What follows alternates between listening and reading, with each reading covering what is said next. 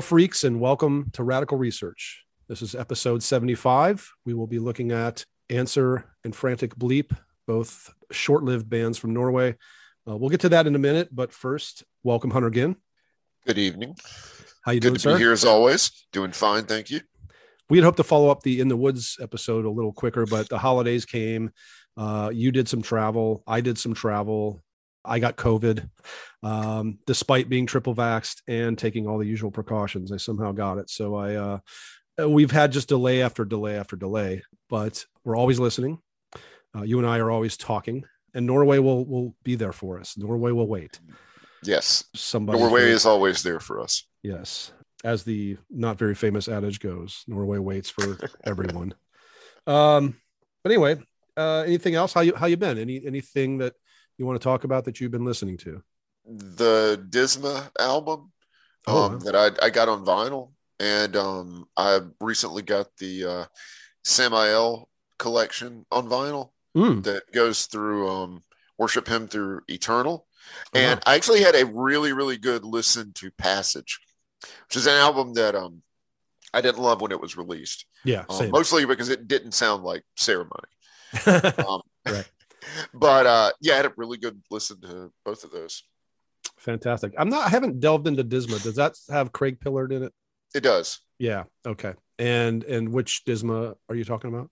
Uh, the toward the megalith. Someday, I, I think you would someday. like it. It's a yeah. Someday. You know, I bought that Ripakulu. I wanted to talk to you about this. I bought that Ripakulu um, Musta Seremonia on Mhm. the, Z- the Svart reissue.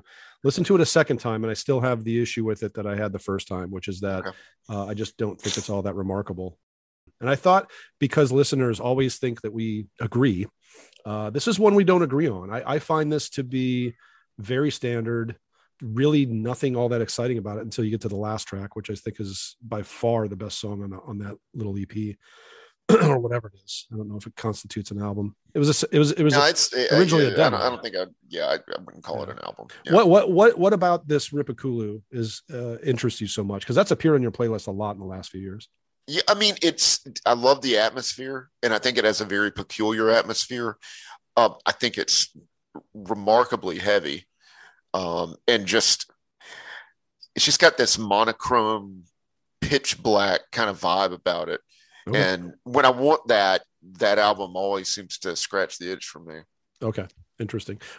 Um, just want to say th- we we uh, we want to say thanks to uh, all the listeners who do deal with our delays and keep coming back episode after episode and playlist post after playlist post on Facebook because um, we you know we we do sometimes take a while to do these things. We have other things going on in our lives, so we're up to seventy five. We will get to hundred, and then after that. We might just collapse and, and die because you know what, what what else can you do after you do 100 of these things? Want to invite you to support us any way you can. You can go to radicalresearch.org, pick up shirts, Canvas Solaris CDs, uh, my first book. You can also just send us a PayPal donation if you like. Uh, the PayPal ID of Radical Research Podcast at gmail.com. Let's get into it, Hunter. This is, um, we're going to start with Ansur, A N S U R. I've always said it Ansur. You say it Ansur. Who the hell knows? They began in 2004, released a demo of four songs that was rather primitive and not all that outstanding. Uh, two years later, came out with their first album, and we're going to sample a track from the demo and sample a track from the album, the debut album Axiom, uh, and talk a whole lot more about them and get into it after this.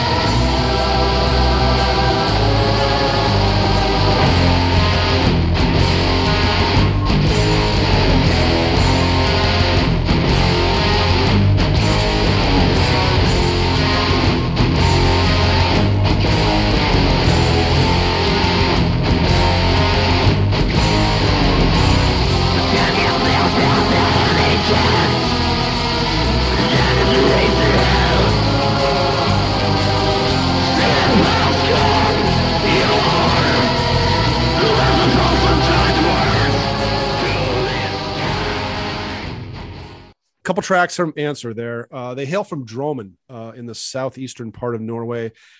They're a trio consisting of members vocalist Espen Auli, guitarist Torstein Nipe, Nipe or Nipe, it's N I P E, uh, and drummer Glenn Ferguson, which is not a very Norwegian sounding name, but we'll we'll, we'll go ahead. And, I, I, had suspicions that he was a drum machine because there is a drum machine on the demo. Sure. Uh, throughout the the two albums, there are moments that sound certainly programmed or something, but um, no, he's a he's a real guy. At least they have a guy wearing Behemoth and Nile shirts in the in the uh, packaging. So okay, yeah. I guess he's a real dude, Glenn Ferguson. What do you make of the demo track and sort of the jump to the first album two years later? Yeah, I mean it's a pretty remarkable evolution uh, the the demo track that we heard, I, I quite like it, um, even though it's fairly nondescript, kind of Norwegian black metal. Yeah, uh, it's a it's a sound that pleases me. There was that one break in the middle where it just goes to guitar, and um, it reminded me almost of something off of Carpathian Forest defending the throne of evil. Ah, um, interesting. Which is pretty primitive reference point uh, compared to the sort of other touchstones that um that you mark the uh, the the two albums. sure. Yeah, we're not thinking uh, about Carpathian Forest and, and any no. of that. It's not bad. I, I, I just when I finally heard this demo, this was after you know certainly years after I was well into these two albums. You know, I didn't expect much, and I, I didn't feel like I got much. I I, right. I I, like aspects, and it's funny that you brought up Carpathian because I think of the first Adam's Dødheimsgard album, Kronet til Konge, there's an element sometimes to the demo that reminds me of that approach as well. Yep. Um, and I think the only reason they get away with kind of a just a just a good black metal demo in what was it 2002 uh, you know and that's later in the game obviously um, is because they are norwegian like i think if we heard that in 2002 from i don't know some somebody in australia or us it would almost maybe I'm just tricking my my own mind, but I just feel like it wouldn't seem as as interesting. Yeah. Uh, and and it's again, it's got limited interest for me already uh, because I think Carpathian Forest and Dødheimsgard did it better, and whoever else you want to compare that to. But it's you know, hey, it's I think it's better than anything by Ancient I've heard. So. um, we'll get some mail on that. People, people standing up for early ancient, and that's cool as People long as you do. not stand up for later ancient that's the that's the whole still one of the worst looking back black metal bands ever. I, I, hope looking. we can agree on that. The worst looking. Well the guy did wear a wig and and that's not even verboten. I mean I, am all i'm all for bands crossing that threshold between what what you should look like and and you know sort of the escapist route. Yeah. Uh, and that's fine but you know when when you wear a wig and it looks like a wig yeah. that's a problem. Um to mention nothing of the sound. Anywho, um, and yeah, so so to jump to Earth Erasure, walk us through that because it's pretty significant in terms of the jump. Very much so, um, especially in the the guitar riffing, mm-hmm. uh, and and the guitar playing is really one of the most important aspects of the two Ansur records that will kind of travel through this evening. I think. I think a guy is an unbelievable guitarist. Oh yeah. oh yeah. Um, but I think it should be noted though that it's still a pretty feral sound. Um, there's a certain rawness to the production. I think the vocals uh, are, even though they're they're pitched a bit lower than on the demo and have developed some personality outside of just your rote black metal vocal style, mm. it's still pretty aggressive. Oh yeah. Oh yeah. Um, yeah. And that's the thing about this band is like I suppose you could call them a progressive metal band, however reductive that might be. But there was there was always a, a heavier edge to to Ansur than you know is usually the case in progressive metal. Well, sure, and you and you know how I feel about the definition of progressive. That could be any that sure. could be disharmonic orchestra, and it is. Yep. It is. Um, it's Decibel Omega as well as Dream Theater and Symphony X. You know what I mean? Like it. Yep. it it's that's the span for me. However, you make a really great point, and, and I do and I do agree with you. And and the remarkable thing about this band's very short life is that they made probably an even bigger jump between the album album number one to album number two than they did from the demo to the album, which is already significant enough. So, you know, one of the reasons that we like them, and certainly one of the reasons we're featuring them on this little Norwegian run of episodes we're doing is simply because they are so very Norwegian in their intent, uh, yet they just remained obscure and never never really got anywhere. Certainly not uh, not at all spoken of in the hallowed tones that all just about all other post black metal Norwegian names are. You know what I mean?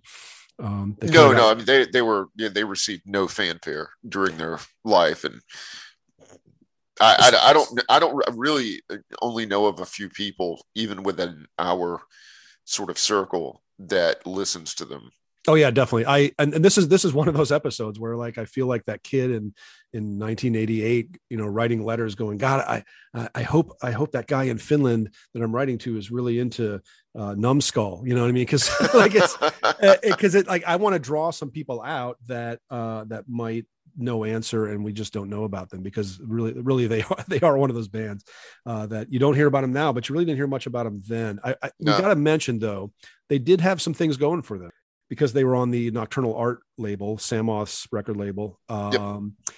and and at that time nocturnal art was linked up with candlelight so you know in the mid 2000s there was plenty of good distribution they had great packaging they had these slip cases uh, you know, jewel case, slip case type things. And um, I know you've thrown away your slipcases, but that's that's that's you. That's a that's a conversation for another day. no, it's not. Actually, we're going to talk about it right now. Hunter likes to throw away his slipcases if they feature the same art as in the jewel case. Am I right about that? Yes, I hate slipcases. What um, if I'll, what if the art is different though? Because oh, sometimes then I'll keep it. Okay, good man. Yeah, good man. Yeah. yeah, yeah, yeah. I mean, I don't like dust jackets on books either. Oh, you don't? Oh, no, I I, I love especially love hardback books that have no dust jacket. If you get a dust jacket on a hardback book, do you take it off? And, no, no, no, no. Well, I take. I take it off while I'm reading it. Um, oh, of course. Well, and, and then put it back yeah. on. Yeah. Yeah. Okay. It just right. I don't know. I, I feel like it's a flawed design. Interesting. Okay. Yeah. That, that's I, I appreciate your take on it. Um, I don't know if I love slip cases. They seem about as redundant to me as the super jewel case, which I know I've super bitched about. Case is, it's kind of stupid. Why? Why this? I would love a super jewel case if it was tr- truly super, but like yep. those were never super. I don't understand why they're super. they're worse if you crack it and fuck it up because it's harder to replace. yeah. This is the old fashioned radical research tangent, I think. Perhaps I still got COVID on the brain, but I'm telling you, man, this is important shit. It is. It is. And it's like, you know, why make a CD case more difficult to open and, and and no more protected. True. Uh, we do have to say, however, that we still love CDs. We're not we're not uh, we're oh, not no. vi- we're not vinyl snobs. We, we we do love the CDs as well. Um, uh, w- uh, regarding Ansur, yeah. So so I wanted to mention the label thing. Also wanted to mention that uh, I don't know what their name is. I've tried to look it up, and the only thing I get is anthropometric survey, which was um, um, a real thing used to collect medical data on members of the U.S. Army. So why not?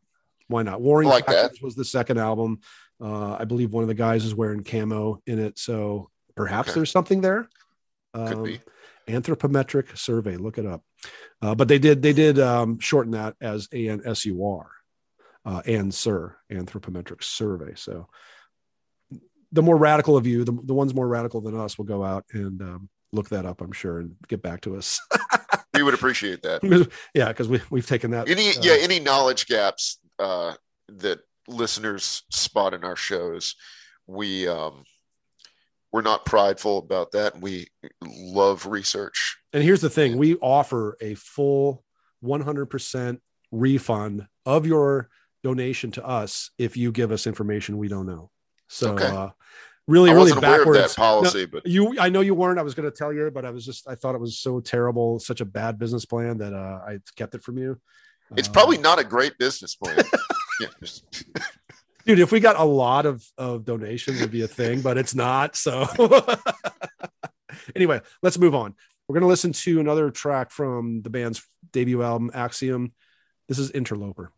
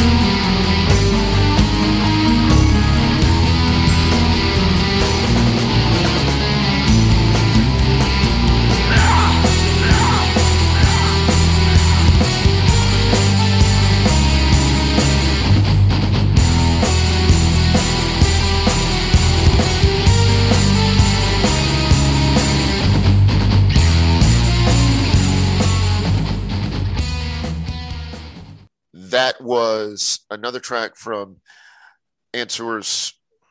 Now I'm saying Ansur, and you were saying Ansur. We've we've crossed. Interesting. Wow, that's Yeah. that's powerful. Well, you, you know, you you you've always been a big influence on me. So well, and, and you, me, and Yeah. I, I, you, and you, I, and mm, okay. that was a snippet from the interloper track on Ansur's first record. So you may recall that I mentioned something about the guitar playing. Oh, yeah, That's why. yeah, that solo is a head turner. And when we were listening to it, I was just thinking about the the breadth of references and like the vocabulary of for such a young guitarist. yeah. I mean, I heard everything from you know Vai to Ritchie Blackmore to Piggy, and then at the end, that the last couple of sections there that we heard, uh, you really kind of hear the band moving into almost Fed Winds into territory. Yeah, yeah, they use a lot of either cleaner chords or you know just non-barred chords, and Right. it's just he's you know he's one of those guys that likes to use all this all six strings in the rhythm elements uh, of the music. So I think even on that score, he's even more remarkable as a guitarist in terms of that, because I think he's the one that's really leading um, how this all sounds. Really, uh, Yep. it's very Absolutely, I, I Yeah. totally agree with that. very guitar centric band through through their short evolution short but remarkable and i and here's the other thing you know we're we aren't yeah we cover a lot of obscure stuff here but um, i like to think that these two bands are things that we want to look at on this episode because there's a lot of other stuff out there that aims to be left field avant-garde progressive whatever it is uh, and it's just not that good you know we have Right. to admit that there's probably more bad than good out there I Oh, suppose certainly. I suppose it's like that with any genre or subgenre, but I think these two are very remarkable, and they're remarkable too because they're very they're post '90s. Uh, none of them have any kind of origin in the '90s. So I mean, they do as musicians, of course, but not as as bands and and ideas. Two years later, uh, the band comes out with uh, an album with the excellent title of "Warring Factions." Uh, 2008, uh, also Nocturnal Art Candlelight, same trio an album cover that I absolutely love and wish was on vinyl. I don't believe there's a vinyl version of this, but that album cover is possibly better than half of the Great Rush album covers, and it looks like it could have been used by Rush. At Sure. point. it's just wonderful. Uh, any thoughts on that on that painting? Same. It also looks tech It's- metal. It looks a stunner. very very 1993, like any of the the the single word album title bands. well, you know, you, you know what I'm talking about. Yeah. Um, would have used this. Could have been atheist. Could have been pestilence. I just, I just can't tell you how much I love Warring Factions album cover. so everyone, go check it out. Go to Yeah. go to Metal Archives, look at it, then go buy it. I love it. I love it, man. That's the end. This is over. You just said it. Now we're going to jump to Warring Factions. This is a song on on this very compelling album called "An Exercise in Depth of Field."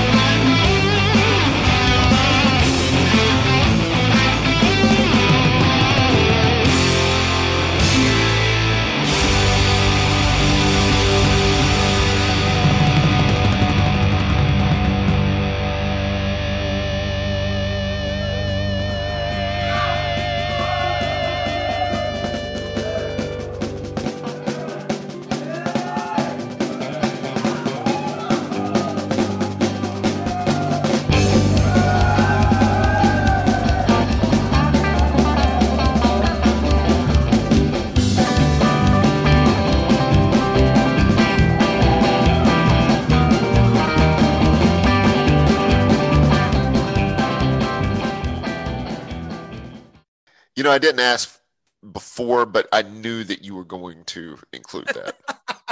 I mean, how how could one not? Well, the thing I like about it so much, and we'll we'll get back to that, uh, is the two minutes before it are so like probably my favorite Ansur moments, uh, possibly. You know, It's and an um, unbelievable piece of music.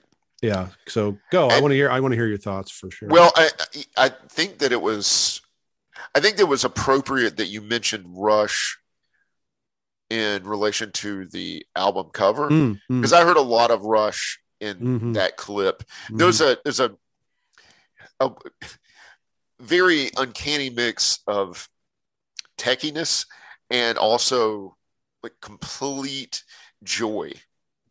Ah, I like the joy. It's almost can can you can you dig this? It's almost like the joy on like the earliest Solefald stuff I can oh I can hear that. because it's it's a it- you're talking about the heavier moments too. Still, Yeah, yeah. Uh, I I think there's an abandon which with this stuff is played, a buoyancy. I, again, Yeah, not to not to Buoyancy's keep pressing this, word. but to look at the album cover while listening, we're flying. We're somewhere cosmic and beautiful.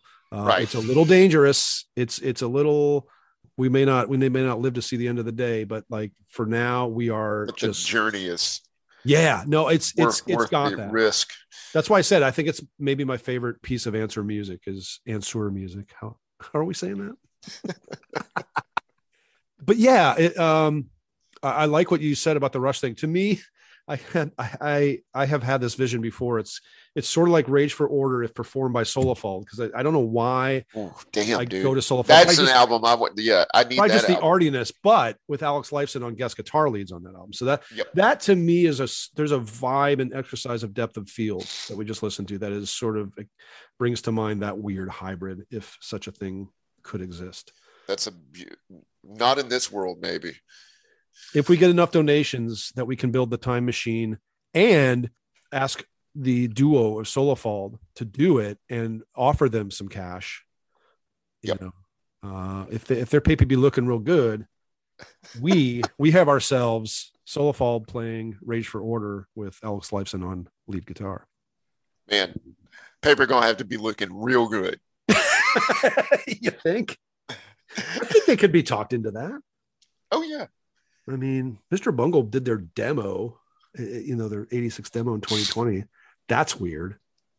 yeah, That's- that's pretty weird. That's not. I'm still kind of scratching my head over that. we might do an episode on that because I just bought it finally. Uh, you and I watched it live as it streamed on October together Yeah. in Savannah the last time we saw each other. It's been too long.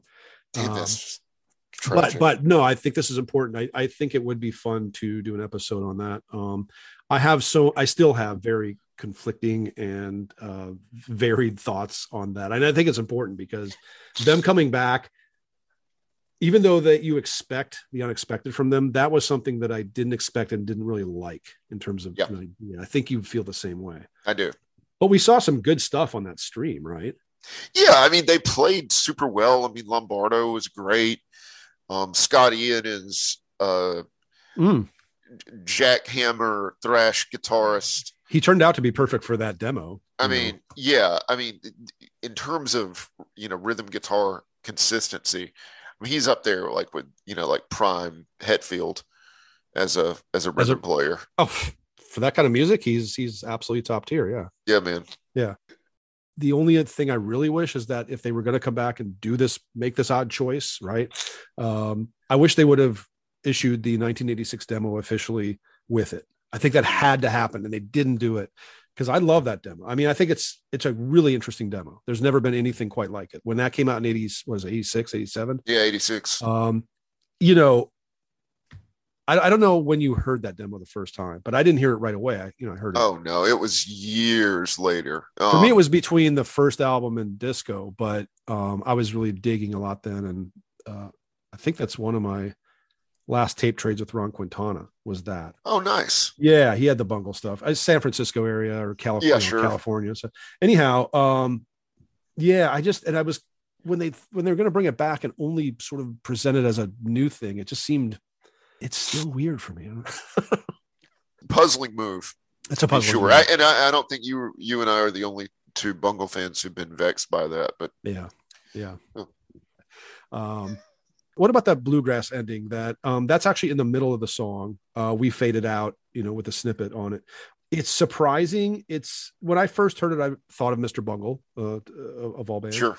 And it was something that between the buried and me, for instance, I was about to say, I, I think I remember thinking about between the buried and me. they kind of co-opted it or this I, you know i don't know who did it first i'm not going to measure it i didn't think about it but it's interesting it it works it doesn't ruin it the way i think you and i both agree that the only moment in disharmonic orchestra's initial run the only error in that initial discography is uh Well, the, the rap part in living beat but that has a charm all its own. right right but Yeah. but Yeah. you're, you, if, if somebody was listening to it with you and you guys were you, were you were just listening and and they skipped that part you would not go no go back you got to listen to that Oh, yeah, pure flow.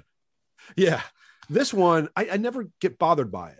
I I listen to it, um, I smile. like the sort of yeah. go- Yeah, go ahead. no, I smile, and I think because it flows so well, there's a there's a there's a flow to it that it feels easy that they got into that rather than like, oop, here's the novelty moment. It's it's it's what our friend Craig Zoller calls the uh, the honk honk moment. Um, Oh. where it's just like suddenly everything stops and they go honk honk and you know here's the funny part and then we get back into the serious stuff. Too, too much Hong Kong. What I'm arguing is there's not too much honk honk here. No, there's not. How okay? No, so I just agree. Okay. remember Zoller telling me one time about an album, and I don't remember what album, but he literally said in an email, "It's too much Hong Kong." he t- he said that about um selling England by the pound by Genesis when he first started listening to that album. Well, hold on, he's really come around on that album. I, I, I can't say to any degree of certainty that he doesn't believe there's honk honk on it, but he's not dismissing it because of the honk honk, which was his initial complaint, a honk honk. So we feel the same about the bluegrass moment. Well, I actually really like that sort of raucous barroom build up to it too. Yeah, It's kind of convincing. No, I, it it is. I completely agree. We love really killer song titles too, don't we? So um, this next one is pretty great. It's the final song on Warring Factions. We will be listening to another one from this album before we move on to Frantic Bleep, but um, this one is great. This is called Prime Warring Eschatologist. Where does that rack up on like like a, on a ten scale for you in terms of awesome song titles? That is like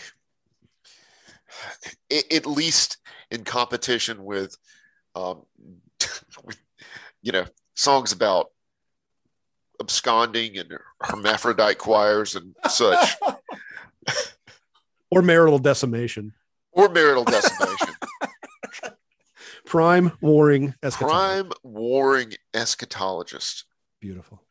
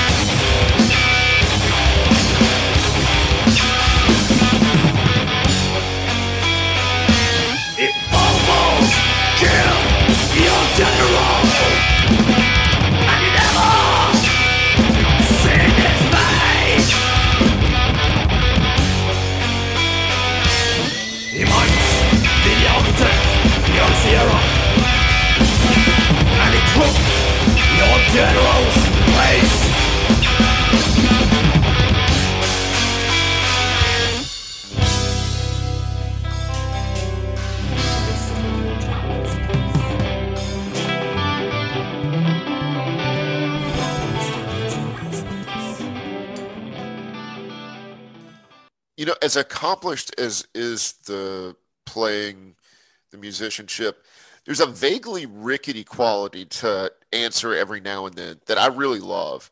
Um, I think you used the word abandon. Yeah, but well, um, yeah. But th- there's a, I don't know, a, a human kind of imperfection, a, a, a wildness, just a, sort of lost in the moment kind of attitude. That is just beautifully summarized. Loving and knowing this band, I've never really thought of it from that exact angle or that facet, but you are absolutely, yeah, that's awesome. Do you think some of that comes from the vocals? They're unstable yes. by now. It's kind of what you were saying about exercise and depth of field. This character that Prime Warring Eschatologist has, there's a raucousness, there's an abandon. It's kind of like that bluegrass moment in exercise. So, am I am I on the a similar spot as you in terms of what you're what you're saying about this? You are. We yeah. we are currently not warring. Again, I think I think the vocals can can add to it. There's a decrepit texture in, in his character. Yes. Um, and I've evolved on that. I remember when I first got this album, I know you and I had talked about it back then. We are bothered by some of the vocals on this album. I think you still are. I still I still have a couple moments where it's a little mm, not comfortable yeah. for me in a Tim from Pyogenesis way. Yeah. Do you know what I mean? Pretty good. Yeah, no, I I, I do. Yeah, but I and, love and it. He does. He gets into, you know, a throaty or drier it's mode it's, sometimes. It's what I relate to just kind of dumb, simple, boring hardcore. You know, right. there's plenty of hardcore I can appreciate and love, but um, not not that dry. I don't know, just over macho. yeah. Um, and just kind of stupid. you know, it's just, yeah. he sa- he sounds fat, bloated, and too many Doritos. You know.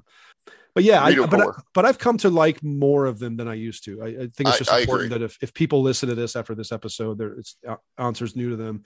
Give the vocals a chance on this album because clearly, and we're going to hear one more example of this before we move on. Clearly, there's amazing music all over this thing, and you you, you described it in general. I'm just going to say that melodically, uh, this band is so mature at this moment. Oh, extraordinarily so. Yeah, uh, yeah, so we got to give a lot of credit to Torstein or Torstein for a lot of that melodic finesse. And uh, yeah, here's another example of it. This is a, a song from Warring Factions called "At His Wits End."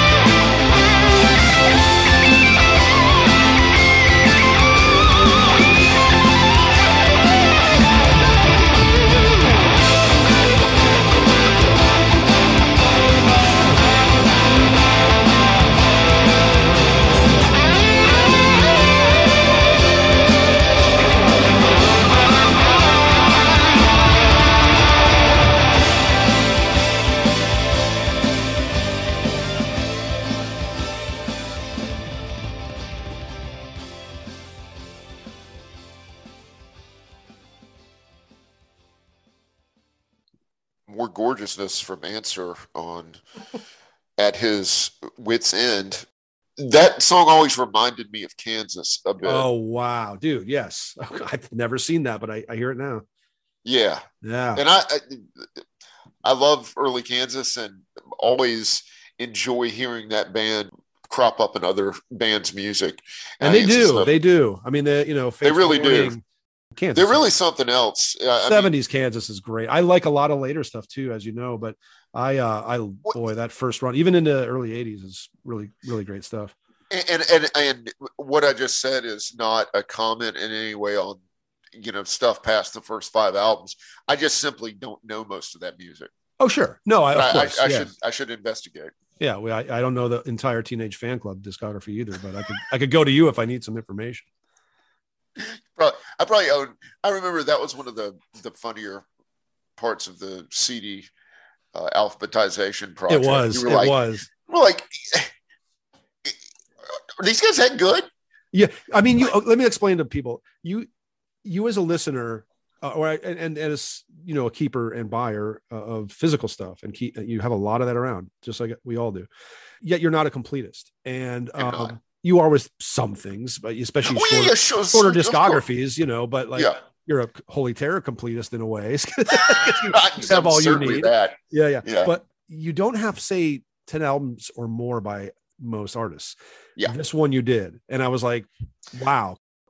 I've heard bandwagon esque and I didn't love it, but I wanted to appreciate it. And I, I picked up a copy for two bucks, listened to it once, and then got rid of it.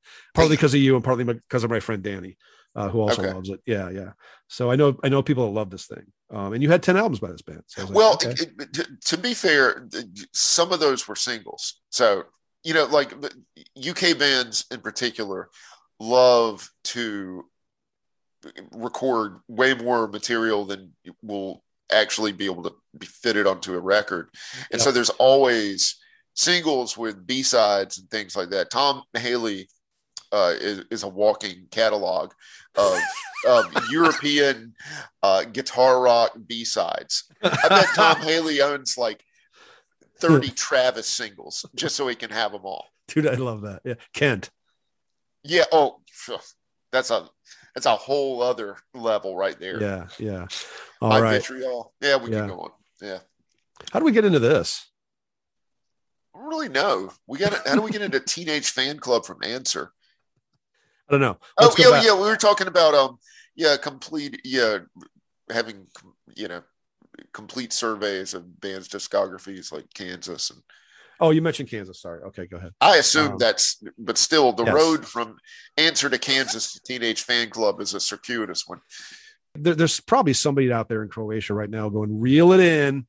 You know, like, come on, guys. Come on, guys. Back back to it. Um, That's a stretch. There's nothing more to say other than like, you know, I love I love your Kansas comparison. I love what you said about Prime Warring. It's just greatness. I, I really like where they ended up. It's very sad that they didn't go on. They broke up in 2011 and they reformed as this band called E LEI XIS, Lexus. Um, the- my best guess. yeah they had announced around then or 2014 or something that um you know it was it was to have melodic vocals and feature a more progressive rock oriented sound so i want that i, I kind of would hope they'd stay a little bit in the metal world because they just have such a great grasp on that I totally agree.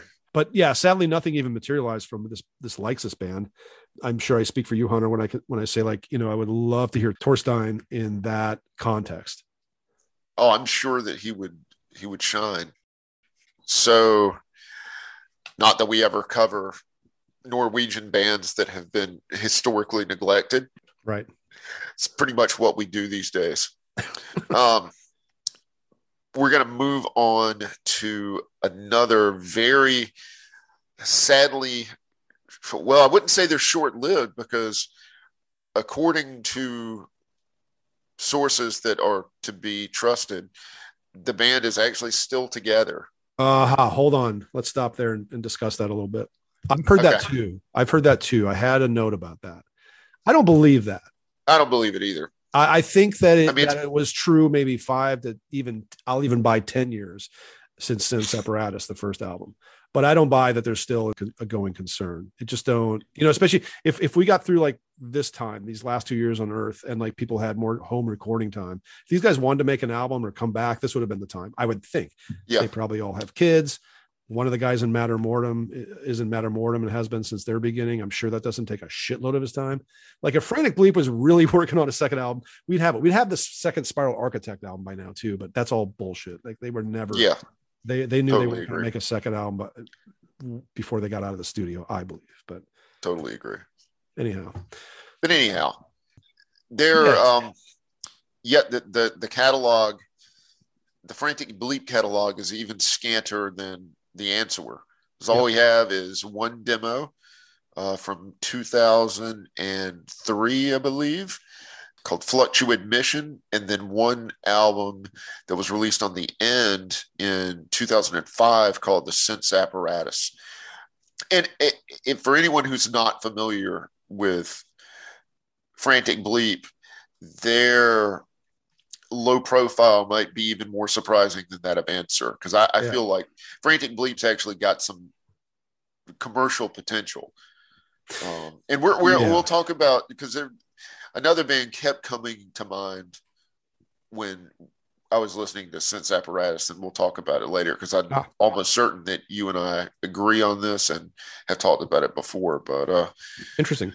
without further ado, let's get into it.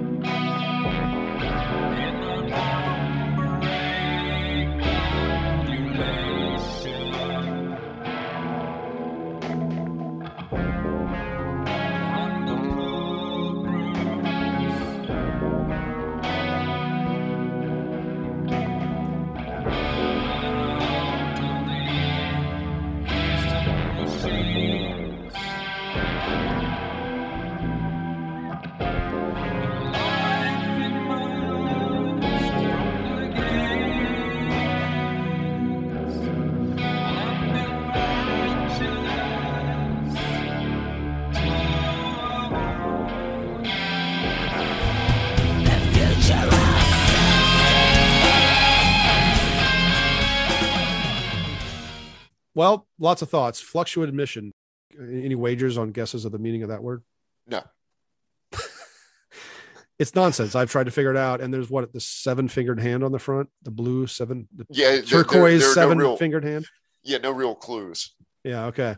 Um, yeah, it, it incorporates, if not more modern influences than Ansur, than more timely influences uh, with some of the textures.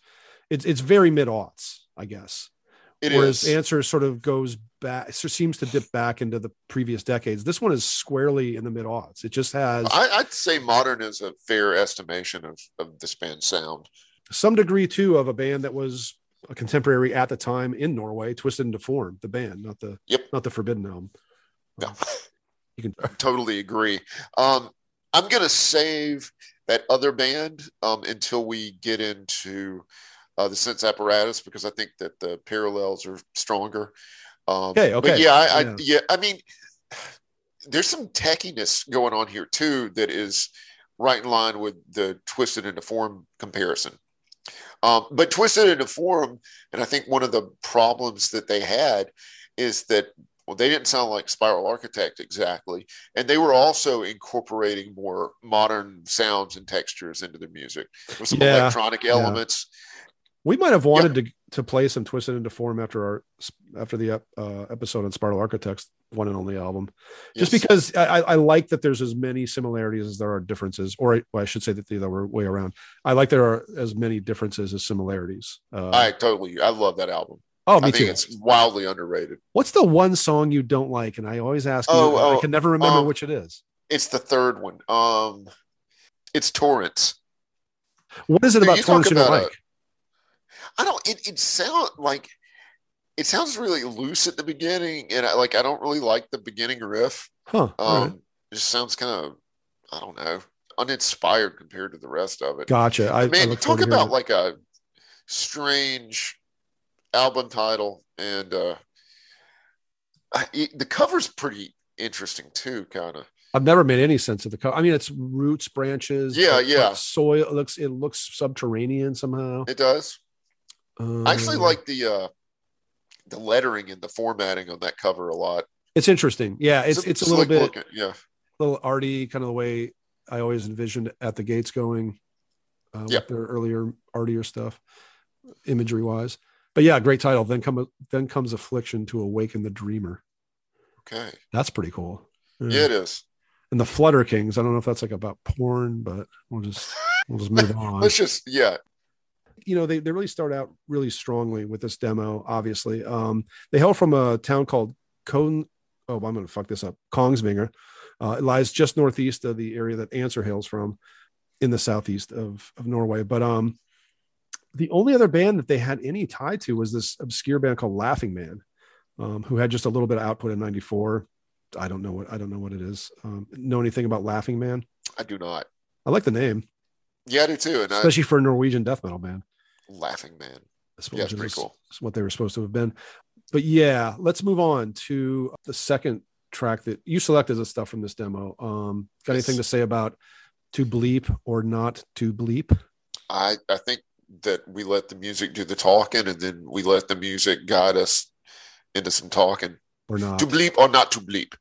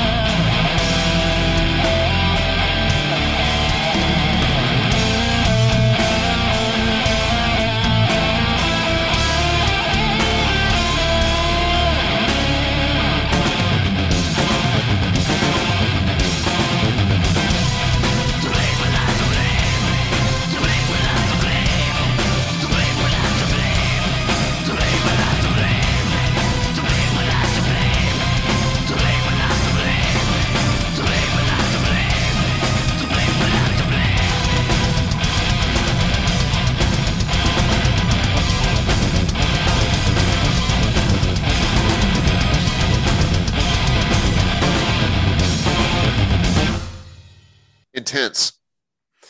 Intense. Uh, there's there's uh, there's levity there that there was also in in the Ansur's Prime Warring Eschatologist. Yes. Uh, uh, less shocking. I think impish is the brand of humor in which this band specializes. Impish, I love that. There's you know there there's uh, a mischief that runs through the what would appear to be the indigenous humor of Norway, Ah, um, and I think this is just a part of that tradition. yeah, great great point. I think it's the only reason too that I th- I've ever thought that this album could be likened to Faith No More because there's an impish humor and sort of Absolutely, n- knowing snideness to some of their music that um, that was so. that was in to bleep or not to bleep. The guitar work on on that snippet, man, wow! I'm gonna get really specific here, but like second album era, Agent Steel, Bernie Ooh. Versailles, and Juan Garcia, and then um Rob Cavestany from Death Angel and like Act Oh, era. In terms of the soloing, it's like a lot of whammy bar, but using it really melodically, being really creative with it, and also having this attack from you know their earlier instincts, and just wow, it just kills. It's great. So yeah, those are great, great comparisons. I would even say Rob, yeah, Rob's an underrated lead guitarist. For sure. Yeah. No, I, I can get some people not liking some things on, say, their second and third albums, even though I love those dearly. You know, when they got funky, it was a little stupid, but they were great. And he was always fantastic in that band. I think, yeah, good point. Rob Cavestany. Yeah, he's outstanding. So I guess it's time to move to their next album, their only album, The Sense Their Apparatus. Sense Apparatus is, I don't think of it this way because I'm in the US and I worked at the End Records when this came out, but this is the end in North America. This came out on Earache Records in Europe. But I think this is so interesting as an Earache album in 2005. I mean, what the hell? You Earache means so much to us in so many different ways. Um, yeah, and I don't know that Earache in 2005 even had, you know, a central identity anymore. yeah that's Okay. exactly that's exactly the point too is like Yeah. the 90s obviously we don't even have to say they started to lose it near the end they changed their logo or at least changed the logo for most of the albums uh, and then they really got wayward and they really had never recovered um, Yeah. they've had some successes and, and you know i don't want to slag anybody there but by 2005 i just don't yeah there was no direction for earache so but i like the idea of it having been on earache i'd love to have it if it's got the uh, original earache logo Oh, that would be pretty. I'd like anything with that logo. Well, any especially a, a just a one-off Norwegian weird Sure. dog metal thing, you know. I mean, for uh, for me, that's like that's got all the cachet a CD needs to have for me to put it in the collection and buy it. You know? Let's listen to it.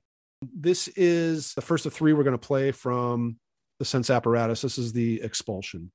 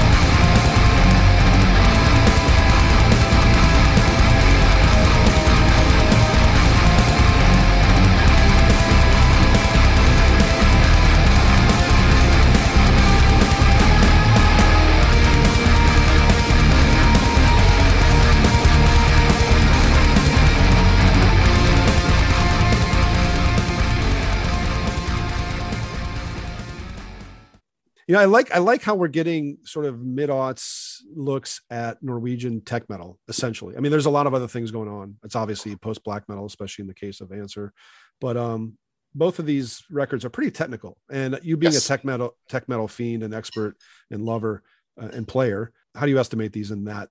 uh, If we're if we're looking at it under that lens, I'd say that both have a great deal of that in you know in their DNA. I I don't think I would go so far as to call either one of them tech metal. okay, you're Oh. pretty strict with your definition. I, I'm probably a little I'm stricter than most probably. Um, you, you, you- you didn't even like when I called Awaken the Guardian proto tech metal. Boy, we we we had a little dust up after that one. we had we, it was a, yeah a bit of a dust up. We don't always agree. Oh, oh, Kansas City Square Dance.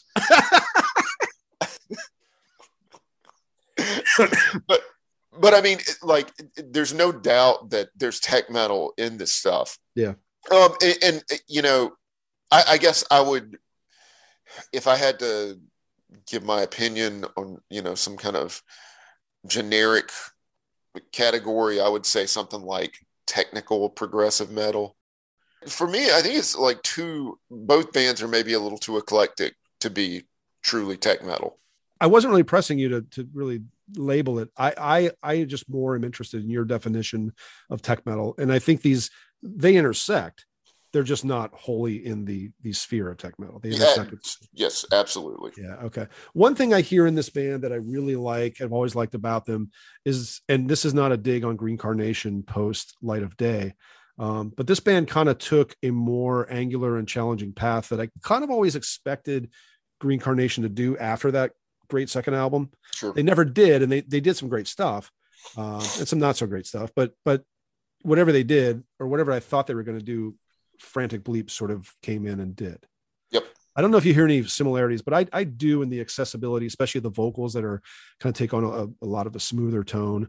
So the the band, I don't know why I keep throwing out these breadcrumbs here, but the band that like that came to mind probably the most for me listening to this again was Leprous.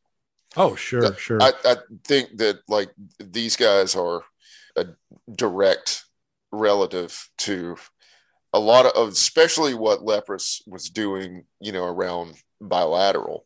well, yeah, I obviously they've made a trade of way more streamlined than that. Um, Yeah. and great at it. I mean, I don't. There aren't many that lament that. I, I do wish they would throw a little more unpredictability back into their music, but it's okay. A lot of great Norwegian names from the aughts being thrown about here. So um, I think we're finding that this phenomenon that we love so much about 90s Norway is actually very, very much an aughts sort of movement too. Mhm.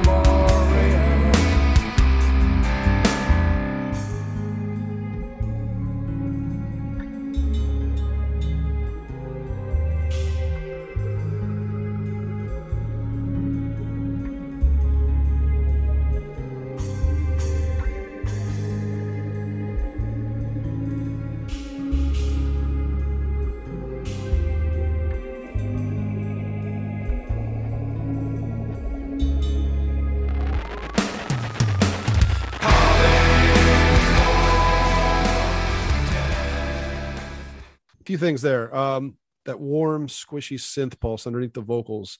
Mm. I think that's really good headphone stuff because I'm listening on headphones right now just because we're recording.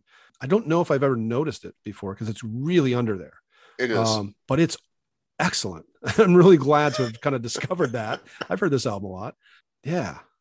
Uh, and then you. that that spiraling guitar tone to me that's like got a psychotic waltz ish oh, death, yeah. l- later death certainly some opeth in there Yeah. Whenever I think about spiraling guitars, I think about Psychotic Waltz yeah because no Right. one's ever written for guitars like that. nope Um, and you know, it, it reminded me too.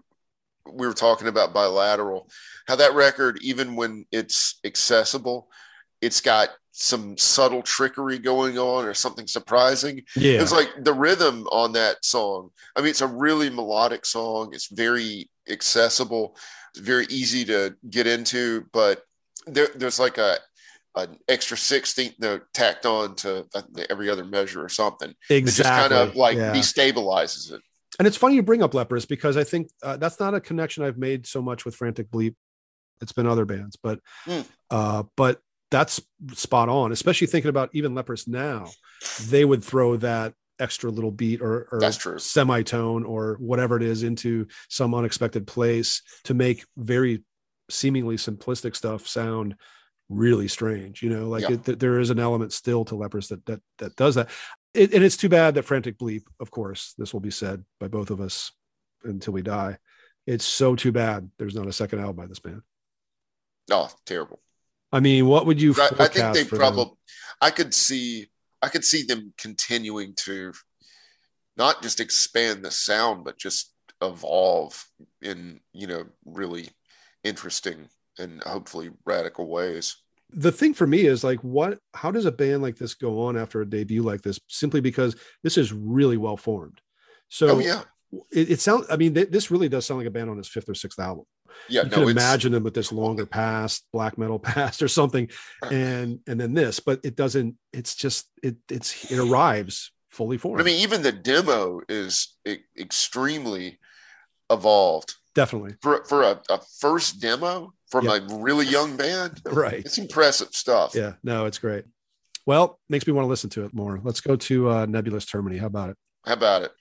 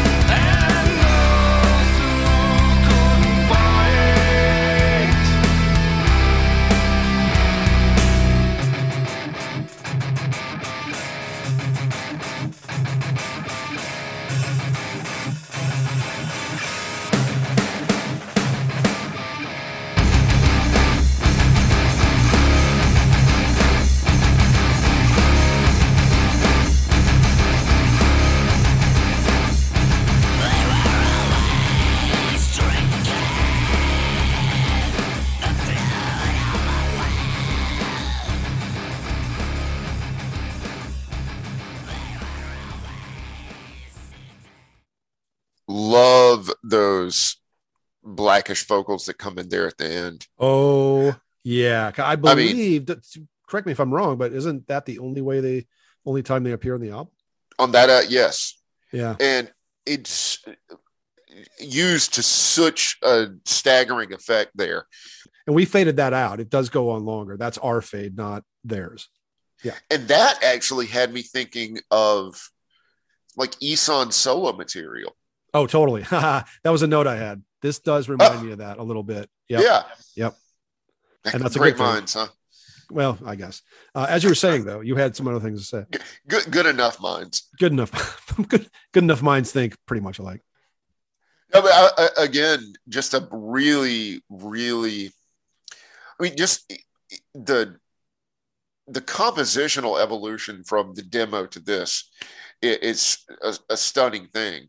I mean, it's back to your point about how well developed this band was, but I mean, these guys were already turning into really effective, clever songwriters. Yeah. Uh, even more interesting, perhaps, than them not even having a second album with this sort of talent and the, the ideas, right? The concept is is that none of the guys really went on to anything either, as far as I know, other than one of the members stayed with Mater Mortem as he Mater always Mortem. had. Yeah, Yeah. Um, and you know, incidentally, the brother of the singer in Mater Mortem, the uh, the, the female singer. Yep. Uh, there's another song on the album I like a lot called "Sins of Omission." Oh yes. Not a Testament cover. Actually, I think the intro is pretty great too. A survey. Yes. Yeah, good stuff. Probably pretty cheap on uh, Discogs. I think you could probably get Axiom, Warring Factions, and Sense Apparatus for less than twenty bucks So, if you find. what's your excuse? Yeah. So what's your what's your fucking excuse? What's your Um, fucking excuse? And dude, you, you know, people out there, uh, Indiana, Croatia, wherever we have listeners, you get those slipcases, toss them out. Nobody needs that shit.